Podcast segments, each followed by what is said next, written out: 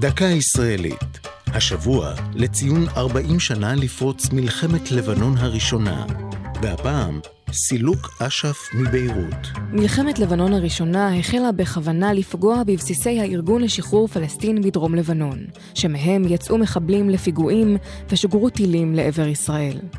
אחת מאבני הדרך במשימה זו הייתה המצור שהטיל צה"ל על ביירות בירת לבנון בקיץ 1982, כשבוע לאחר פרוץ המלחמה.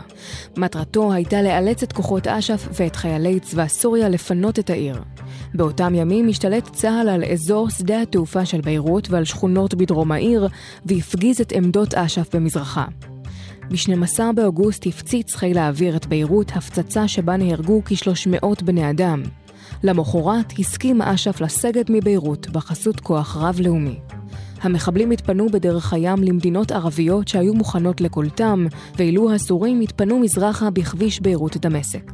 כעשרת אלפים אנשי אש"ף עזבו את ביירות, רובם לתוניס, שם הקים מנהיג הארגון, יאסר ערפאת, את מטה אש"ף החדש. ירי הרקטות לעבר צפון הארץ אומנם פסק, אבל במקביל קם בלבנון ארגון חיזבאללה השיעי, שהחל לפעול נגד ישראל. זו הייתה דקה ישראלית על מלחמת לבנון הראשונה וסילוק אש"ף מביירות.